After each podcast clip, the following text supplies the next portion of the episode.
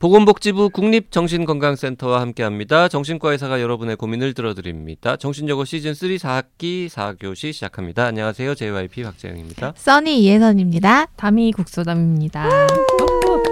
네. 오늘은 오랜만에 58세 남성이신 갑돌이님이 사연을 보내주셨네요. 나는 의사다를 자주 듣는 청취자입니다. 너무너무너무 잘 듣고 있어 정말 감사합니다. 사연은 58세 동갑인 아내 김상순 닉네임 씨와 저의 이야기입니다. 저는 직장인이고 아내는 30대 초반에 1년 정도 어린이집을 운영했었고 그 후에는 쭉 집안 살림만 했습니다. 우리는 25세에 일찍 결혼을 해서 2년 후에 지금의 딸 32살입니다. 생겼고 그 당시에 아내는 소아과가 무서워서 못 가겠다고 해서 제가 아이를 데리고 다녔습니다. 고맙게도 아이들은 별일 없이 컸고 아내는 아이들이 30살 되었을 때는 혼자서도 병원에 데리고 다닐 정도로 보통의 엄마가 되었습니다. 딸이 7세쯤 되었을 때 동시에 애랑 엄마가 감기에 걸려서 같이 동네 병원에 간 적이 있었는데 아이는 주사를 맞고 아내는 겁이 나서 주사를 안 맞았다고 하는 아이 말에 웃었던 적이 있습니다. 그 후 40대에 들어서 산부인과에서 정기적으로 자궁암 검사를 받은 후에는 결과가 나오기 전까지 굉장히 불안해하면서 항상 이렇게 불안하게 사느니 죽고 싶다는 말을 했습니다. 그 당시 자주 하던 말은 아이가 중학교 졸업할 때까지만, 고등학교 졸업할 때까지는 살고 싶다든지 혹은 그 후에는 50세까지는, 지금은 80세까지는 살고 싶다고 합니다. 40대 후반쯤 아내는 기침을 심하게 했고 병원에 가니 성대결절이라고 했습니다. 근데 아내는 오진이라며 후두암이라고 했습니다. 그럴 때마다 더 큰 병원에 가서 아내의 생각이 잘못되었다는 걸 확인시켜야 했습니다. 자기 몸이 조금만 불편하면 암으로 연결합니다. 예를 들어 피부가 조금 가려우면 피부암이 아닐까 걱정하는 거죠. 사실 52세 때 가장 친한 친구가 사고로 세상을 떠나고 나서는 너무 힘들어했습니다.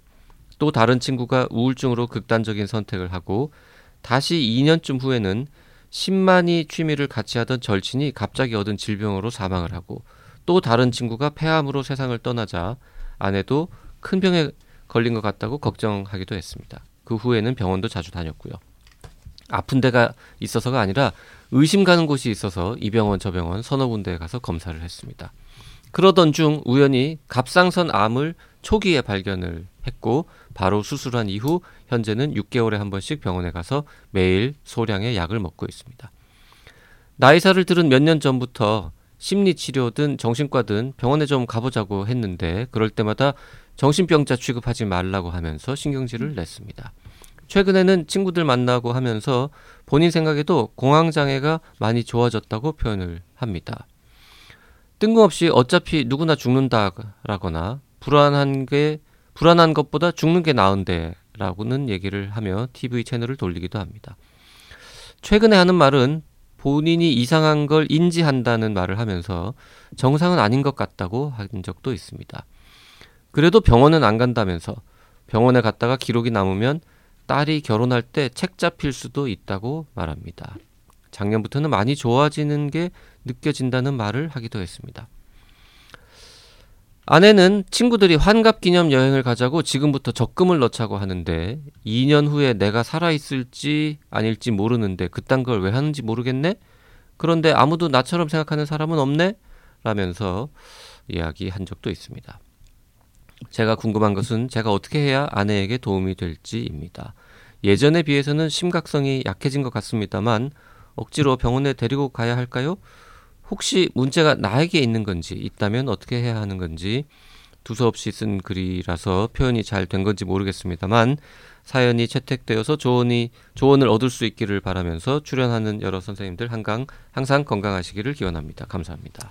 네.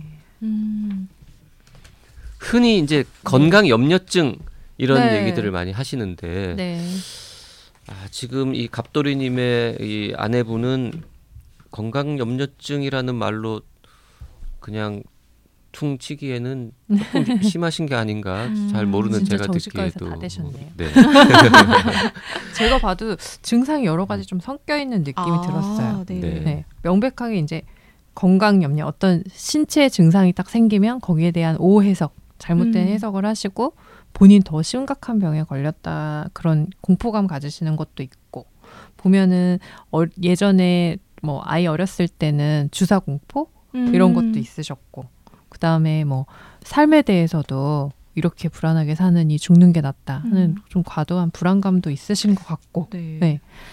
근데 이제 사연 중에 공황장애가 많이 좋아진 것 같다고 아내분이 말씀하셨다고 했는데 네. 공황장애 진단을 받았다거나 하는 얘기는 앞에 안 나왔거든요. 네. 병원에 가기 싫어하신 걸 보면 그냥 네. 스스로 자기가 공황장애다라고 생각하신 거 아니에요? 그런 수도 있지. 아니면 네. 공황장애라는 진단을 받으신 적이 있는지는 네, 확실하지 않습니다만. 네. 근데 이분의 증상이 공황장애의 증상도 있나요? 여기에는 그런 게 보이는 거는 없고요. 네. 아마도 이제 불안이 올라오면은 우리가 이렇게 막 교감신경이 항진된다고 하잖아요. 그럼 심기 항진됐을 때 막 두근두근하고 호흡이 곤란하고 뭐 이런 거를 이제 느끼신 적이 있으셨겠죠. 불안해지니까. 그거를 이제 스스로 공황장애라고 한 게 아니셨을까 생각해요. 네. 여기 사연 중에는 공황장애에 해당하는 내용은 특별히 보이진 않았거든요. 네. 근데 아이고, 또 이분이 네. 뭐 이렇게 심각한 우울증이라거나 네. 뭐 불안장애가 심각하다고 볼만한 근거도 사실 조금 부족해 보이기는 하는데. 아, 그래요? 예를 들어서 네. 봐봐요. 이게 내가 2년 후에 살아있을지 아닐지 모른다. 네. 라고만 했지, 뭐 이렇게 죽고 싶다거나, 뭐, 그쵸. 그리고 심지어 조금씩 계속 살고 싶은 나이가 늘어나고 있잖아요. 이제는 80세까지 네. 살고 싶다 이런 말씀 하시는데. 네. 근데 그게 우울보다는요, 너무 불안하다 보니까 그 말씀하시는 것 같거든요. 불안했을 때 사실 다 최악의 상황을 막 상상하면서 우리가 재앙화사고라고 얘기하는 네네네. 최악의 경우. 난 2년 뒤에 살아있지 않을 것 같아. 2년 뒤에 내가 어떻게 될지도 모르는데 네. 현실을 즐기자 뭐 이렇게 생각. 현실을 즐기자? 그런 개념보다는 그런 것보다는 미래가 불안해서 그러신 것 같아요. 근데 이제 그런 말로 스스로 이제 불안을 조금 완화시키려고 하시는 거죠. 아. 근데 어쨌든 정신과 가보자고 하면은 정신병자 취급하지 말아달라고 화내시는데 네. 한편으로는 또 본인이 이상하다는 걸 인지하고 정상은 아닌 것 같다라는 말씀도 하시고 이거 아니에요? 병원에 가보고 싶은 마음도 있는데 기록 남아서 딸 결혼에 문제 생길까 봐 못 가는. 근데 저는 불편은 분명히 인지하고 계시다고 생각하거든요. 네. 이분이 그러니까 오래되었고 그로 인해서 또 즐기실 거를 못 즐기시는 것도 있고 네. 기능에 좀 어려움을 겪는 것도 있고 하니까 불편은 인지하고 계시는데 지금 내원하지 못하시는 이유도 사실 오해가 좀 있어요. 뭐 예를 들면 뭐 기록이 남아가지고 뭐 딸 결혼에 책 잡힌다. 그것도 되게 비관적인 생각인데 일단은 기록에 남는 것도 사실이 아니고 그로 인해서 딸의 결혼에 책 잡히는 것도 사실이 아니거든요. 그럼요. 네, 상상하시는 것이 일단 사실이 아니에요. 아. 근데 그거를 이제 사실이라 생각하면서 불안을 또 막 증폭시키고 있으니까 저는 불안은 조금 심각한 수준으로 봤어요. 네. 불안이 높으신 분이군요. 그렇죠. 네. 근데 그게 뭐 건강 문제로 가기도 하고 아니면 안이 문제로 가기도 하고 이제 딸에 대한 생각으로 가기도 하고. 그 주변 분들이 이렇게 여러분이나 네. 돌아가시고 막 이러니까. 근데 생각해 보면은 또 우리 또 이 정도 나이가 되면은 주변에서 나이. 전 아직 여기까지는 안 갔습니다. 어쨌든 이제 주변에 또 이렇게 한두 분 안 좋은 일 생기는 분들은 생기는 게 자연스럽긴 한데. 네. 이분은 이제 그게 유난히 또 힘든 요인이 되기도 하고. 그렇죠. 자극이, 그러니까 기본적인 불안 톤이 높으셨던 분이셨겠죠. 예전에 막 주사 공포도 있고 했던 거 보면. 근데 이제 그런 자극이 딱 왔을 때 확 역치를 넘어가는 불안증이 확 올라오시는 것 같고. 더더군다나 또 본인이 이제 갑상선 수술을 하셨잖아요. 근데 갑상선 호르몬이 사실 또 되게 또 민감한 게 갑상선 호르몬이 너무 항진되면 또 불안이 많이 올라가고. 네. 오히려 또 떨어지면 약간 우울한 것과 비슷한 모습 보이기도 하고 네. 그래서 이분은 좀 여러모로 체크는 해보시는 게 좋을 것 같아요. 지금 그 조언을 해달라고 하셨는데 네. 요런 조언 드릴 수 있을 것 같아요. 지금 갑상선 암 네.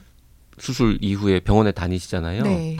지금 다미님이 하신 말씀 저는 분명한 팩트니까 갑상선 호르몬 수치가 조금만 높아지거나 낮아지거나 하면 심리적으로 되게 영향을 많이 받거든요.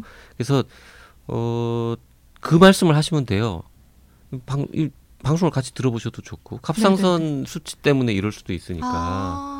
원래 그 정신과에서도 환자 들어오면은 갑상선 호르몬 수치를 다 루틴으로 체크를 하거든요. 혹시 그것 때문에 이런 증상이 있는 게 아닌가. 그래서 그것 때문에라도 병원에 가서 옆방에 이제 있으니까 거기도 한번 들러야 된다. 갑상선 검사 할 때 그 무렵에 같이 가보자. 이렇게 말씀하셔도 좋을 것 같아요. 그렇겠네요. 아니면 그 주치의 선생님한테 이런 상황을 얘기하고 뭔가 좀 그쪽에 가보는 게 좋겠다라는 얘기를 들으시면요? 그것도 가능할 것 같아요. 왜냐하면 갑상선 환자를 많이 보시는 분들은 그 호르몬 때문에 심리적으로 또 영향을 받는다는 걸 당연히 아시기 때문에 외과 아니면 뭐 내분비 내과 다니실 텐데 거기 의사한테 우리 집사람이 이런 불안 증세 뭐 이런 것들 때문에 좀 힘들어한다라고 얘기를 거기 가서 하시면 그분이 알아서 그러면 오신 김에 정신건강의학과도 진료를 받고 가세요라고 이렇게 의뢰를 해드릴 거거든요. 그럼 자연스럽게. 진료를 받으실 수 있을 것 같아요. 그것도 좋은 방법이네요. 지금 이제 갑돌이님은 어쨌든 아내분을 도와주고 싶으신데 또 진료도 보게 하고 싶으신데 어쨌든 자꾸 저항감을 많이 보이시잖아요. 아내분이. 근데 원래 사실 치료 저항은 또 흔해요. 특히나 이게 건강 문제에 많이 몰두하시는 분들은 더더군다나 이게 나의 신체 문제지 나의 불안이나 어떤 심리에 영향을 받은 문제라고 생각하기가 또 쉽지 않으시거든요. 그러니까 자꾸 그걸 너무 논리적으로 막 따져가지고 그거 당신이 뭐 오해하는 거야, 착각하는 거야 하는 것보다는 힘든 부분을 도와줄 수 있게 하려면 조금 불안한 것들 낮추면 몸 불편한 게 좀 나아진다. 그래서 같이 한번 방법을 찾아보자. 그렇게 접근하셔도 좋을 것 같아요.